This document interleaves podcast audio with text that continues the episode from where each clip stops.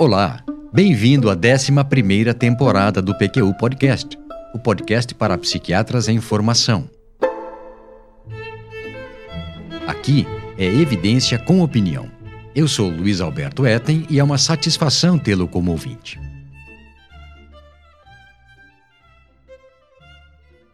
Somente a lista do que fazer, do que deve ser feito, não é suficiente para que se aprenda uma prática e nela se desenvolvam as habilidades necessárias. É bom também ter conhecimento do que não deve ser feito e, mais ainda, do que seriam erros crassos. Nossos ouvintes já sabem como costumamos fazer quando apresentamos um conceito. Dizemos o que é e explicitamos o que não é. Fazemos assim para não dar margem a dúvidas. Em várias ocasiões falamos sobre cuidados a serem tomados quando da prescrição de psicofármacos. Por exemplo, nos episódios 46, 52, 82 e 83 do PQU Podcast.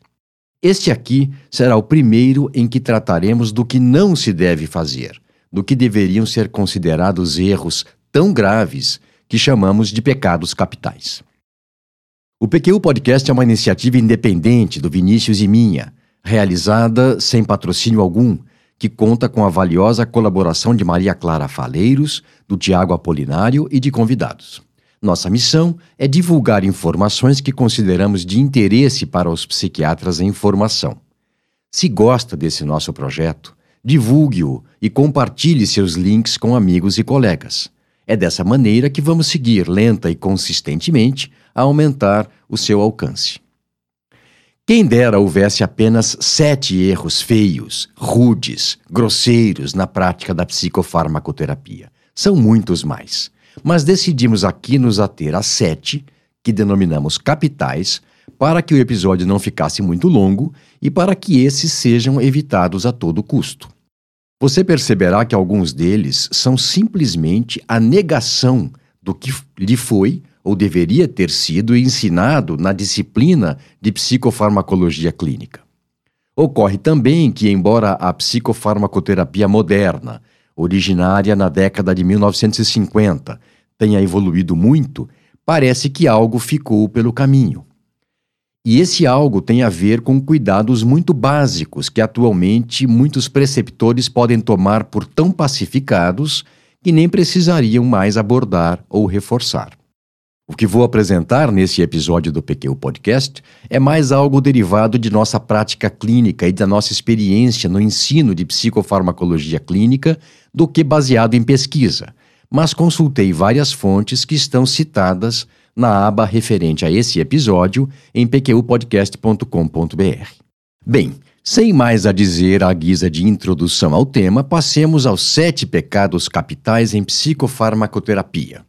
Primeiro, não realizar diagnóstico tão preciso quanto possível antes de iniciar tratamento medicamentoso.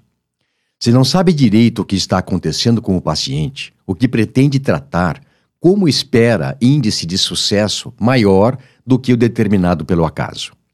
E aqui não me refiro apenas a seguir os critérios de manuais de diagnóstico e classificação de transtornos mentais, mas sim a avaliação diagnóstica extensa, levando em conta não somente o que salta aos olhos e a queixa primária que o paciente traz, bem como também o que ele não diz de pronto e que é obtido dele por intermédio da história clínica, dos antecedentes familiares e pessoais e do exame do estado mental.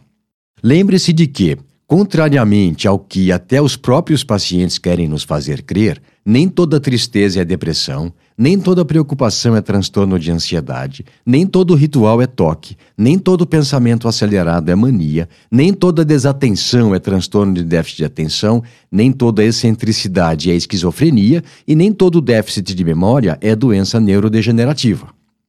Empregar medicamentos para amenizar o que é da personalidade do paciente parte de reação de ajustamento normal, mesmo que com sintomas ansiosos e depressivos atenção fragmentada relacionada a hábitos de vida e pensamentos obsessivos surgidos com o aumento da ansiedade basal, qualquer que seja a causa, é um erro crasso, que nos distancia do paciente e o distancia da possibilidade de compreender melhor o que se passa com ele, principalmente que não está doente.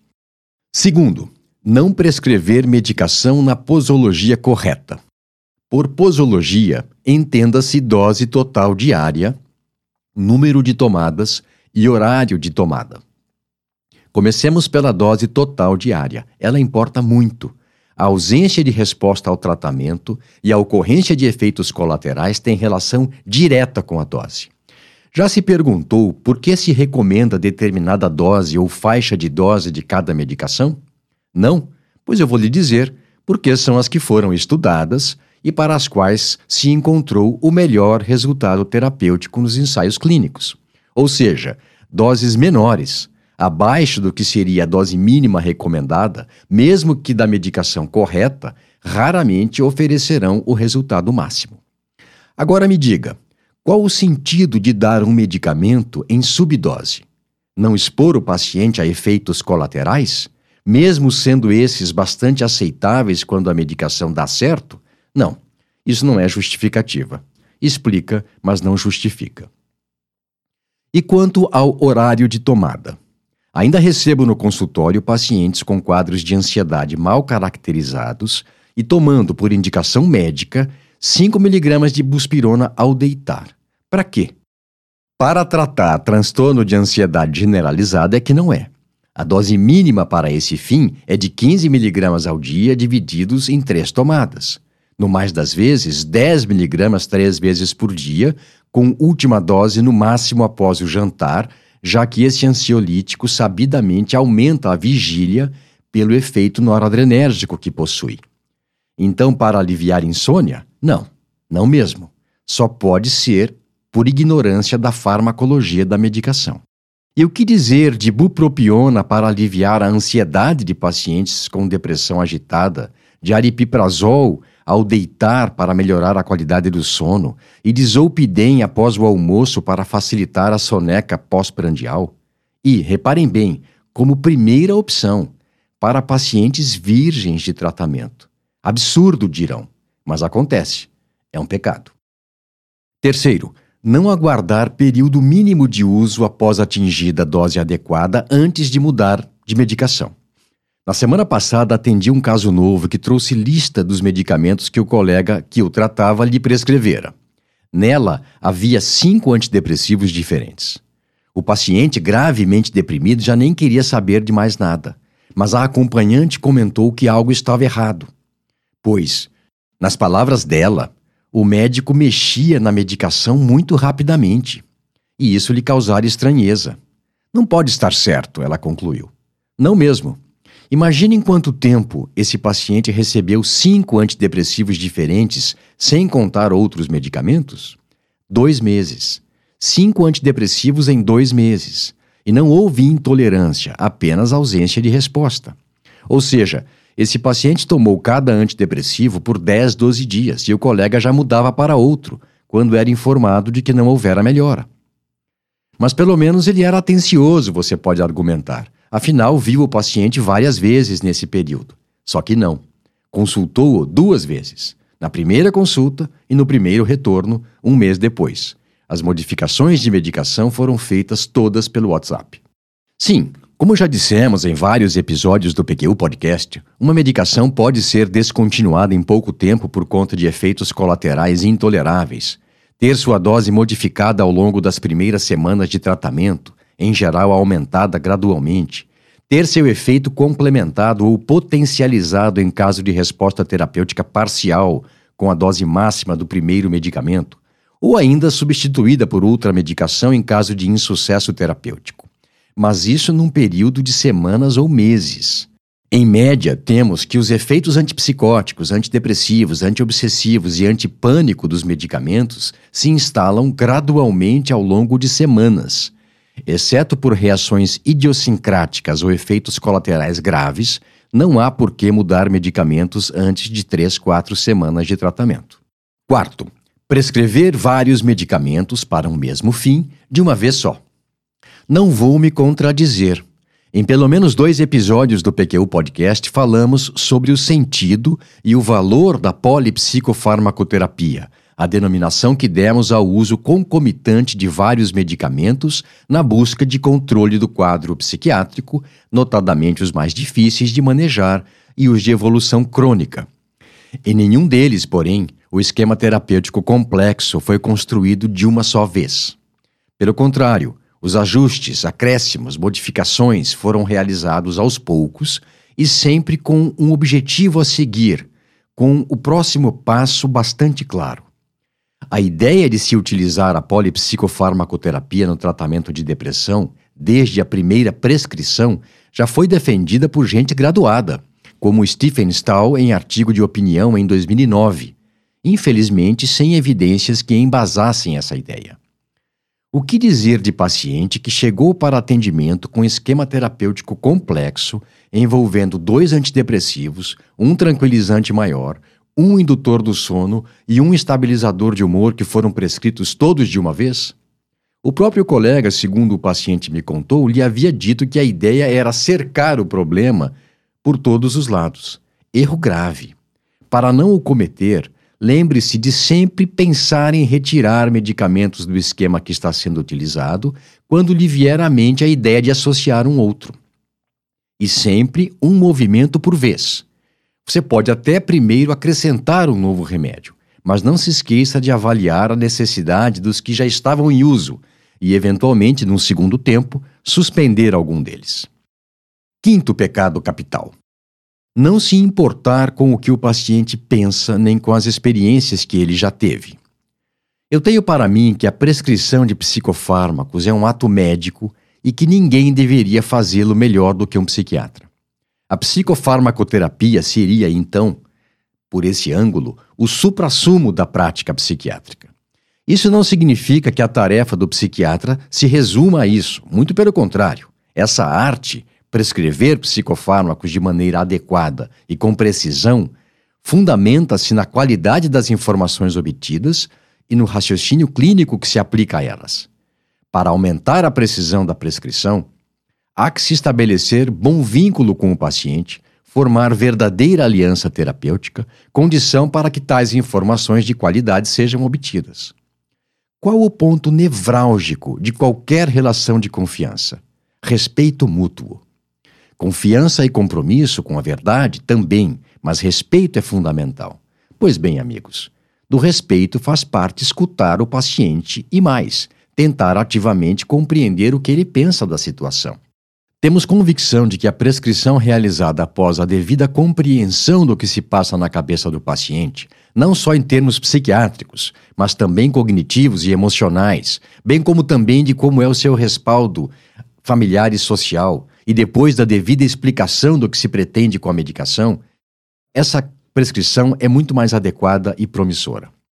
Trocando em miúdos, a prescrição de um psicofármaco é um ato médico, negociado com o paciente e que leve em conta as demandas dele. Não prescreva algo com base em 15 minutos de consulta, achando que pode dar certo.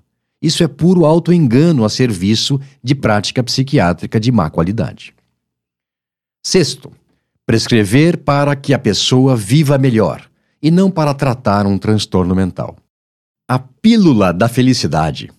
Seja mais feliz, seja mais saudável. Corrija o desbalanço químico da depressão para uma vida melhor, vida sexual mais ativa. Sua vida está esperando. Alivie a ansiedade e revele a pessoa. Cure sua alergia a pessoas. Tenha sua alegria de volta, a mente em paz, sua vida de volta. E, finalmente, para coroar, seja melhor que o seu melhor. Por mais que os departamentos de marketing das grandes indústrias farmacêuticas queiram nos fazer crer medicamentos não são a solução para os sofrimentos humanos. Pelo menos por enquanto, felizmente. Vai ser muito triste se chegar o dia em que a pessoa toma um medicamento para acordar, outro para dar disposição, outro para desacelerar e mais um para dormir bem. Acha que estamos longe? Eu acho, no sentido realista da situação. Mas tem muita gente agindo como se isso já fosse possível. E o resultado é desastroso efeito sedativo que invade o dia, uso de estimulantes até tarde da noite, mistura com álcool e drogas, péssima qualidade de vida, enfim. Não custa lembrar que os medicamentos psicotrópicos de que dispomos são úteis na modulação de estados de descontrole patológico. Eles não interferem com as emoções normais, a não ser no sentido de exacerbá-las ou amortecê-las, deixando as pessoas confusas e inseguras sem essa bússola interna.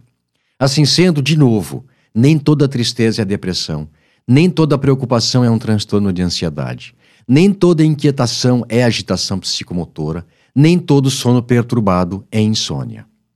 Por via de consequência, nem toda baixa autoestima e sentimento de menos-valia é indicação de antidepressivo.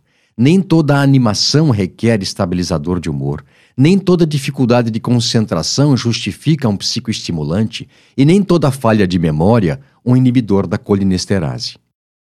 Além disso, prescrever os medicamentos que temos no mercado com fins cosméticos para aprimoramento do que já está bom não vale a pena. Eu fiz uma revisão sobre esse tema no episódio 115 do PQ Podcast. Esteja preparado para encarar com sobriedade a grande demanda dos pacientes por soluções medicamentosas para situações de vida que não configuram um transtorno mental. Conhecimento, paciência, respeito e clareza na comunicação vão ajudá-lo a sair desta armadilha demanda da sociedade não é um bom argumento para uma prescrição médica. Sétimo, não conversar sobre o caso com outros médicos, nem com familiares e nem com outros profissionais de saúde mental que acompanham o paciente. É axiomático que a saúde física de uma pessoa depende de sua saúde mental.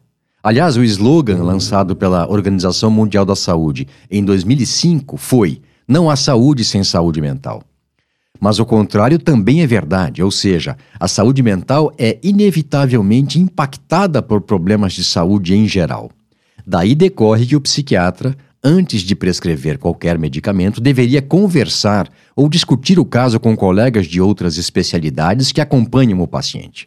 Não só para ouvir as impressões deles sobre o caso, mas também para colocá-los a par do que você pensa e colocar-se à disposição para eventuais trocas de informações relevantes quanto ao bem-estar do paciente. Hoje em dia, com a agilidade proporcionada pelo WhatsApp, é difícil encontrar uma desculpa para não fazer isso. Com relação a terceiros envolvidos no caso, seria um pecado não escutar um familiar interessado em ser ouvido ou outro profissional envolvido no segmento do paciente. Mas torna-se um descaso de proporções descomunais nos casos de pessoas de pacientes com prejuízo cognitivo, sob efeito de drogas, em agitação psicomotora, com quadros psicóticos, gravemente deprimidos, com transtorno de personalidade ou pouco colaborativos. E isso para manter essa lista pequena. Informações obtidas de terceiros podem fornecer dados preciosos, críticos até, para que se faça a melhor prescrição possível para cada caso.